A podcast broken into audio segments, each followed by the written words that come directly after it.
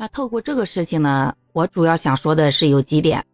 第一就是做人啊要有公德和常识。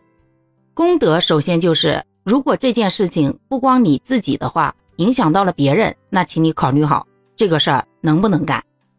你说那个租户，他当时装修之前，难道没有人告诉他那个是承重墙，拆不得吗？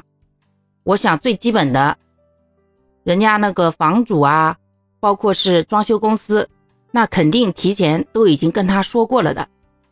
但是他为了自己的利益，想着自己的健身房能够又大又宽敞，那就选择了把它拆除。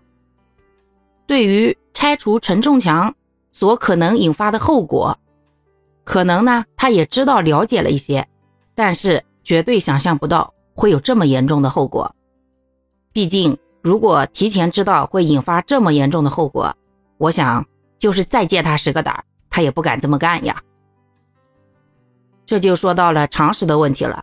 想一想，三十一层的楼，在三楼你拆除了一堵承重墙，打个最恰当的比方，就相当于小孩子叠了一个非常高的积木，你在底下给他抽掉了一块非常重要的积木，那他这个积木还稳固吗？那是不是就摇摇欲坠，说坍塌就能坍塌了呀？关键这个可不是小积木，这是一栋高楼。楼里面住了总计二百四十户人家呢，就因为他的一个举动，导致了现在这二百四十户人家是有家归不得。你说这样的人，他有没有一点公德心？